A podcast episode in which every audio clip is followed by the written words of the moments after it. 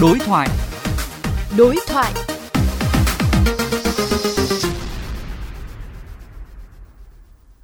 Thưa quý vị và các bạn, Tết Nguyên đán 2023 đã cận kề, nhu cầu tiêu thụ rượu, đồ uống có cồn của người dân tăng lên đáng kể.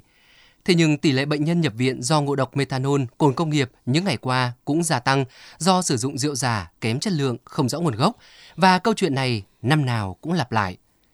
Bên cạnh trách nhiệm và sự vào cuộc của cơ quan chức năng nhằm kiểm soát sản phẩm giả trên thị trường, người dân cũng cần biết cách nhận ra khi nào mình đã bị nhiễm độc. Phóng viên có cuộc đối thoại cùng với bác sĩ Nguyễn Trung Nguyên, trưởng khoa chống độc, Bệnh viện Bạch Mai về vấn đề này. Thưa bác sĩ, trước hết xin bác sĩ cho biết rượu giả kém chất lượng có thể khiến người uống đối mặt với nguy hiểm tới mức độ nào?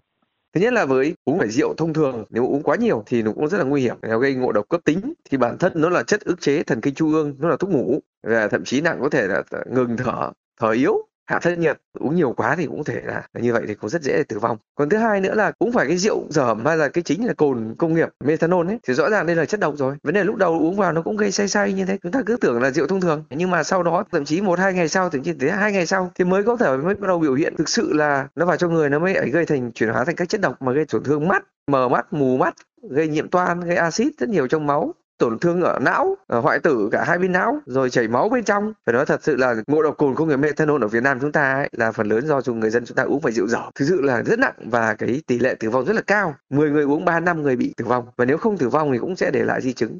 Thưa bác sĩ, vậy dựa vào dấu hiệu nào để nhận ra cơ thể người uống đã bắt đầu nhiễm độc, từ đó ngừng uống ngay và kịp thời cấp cứu?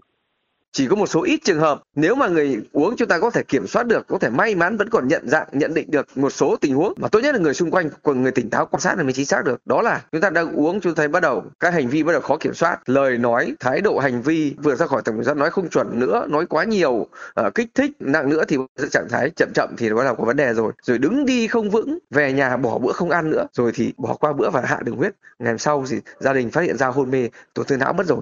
Xin cảm ơn bác sĩ.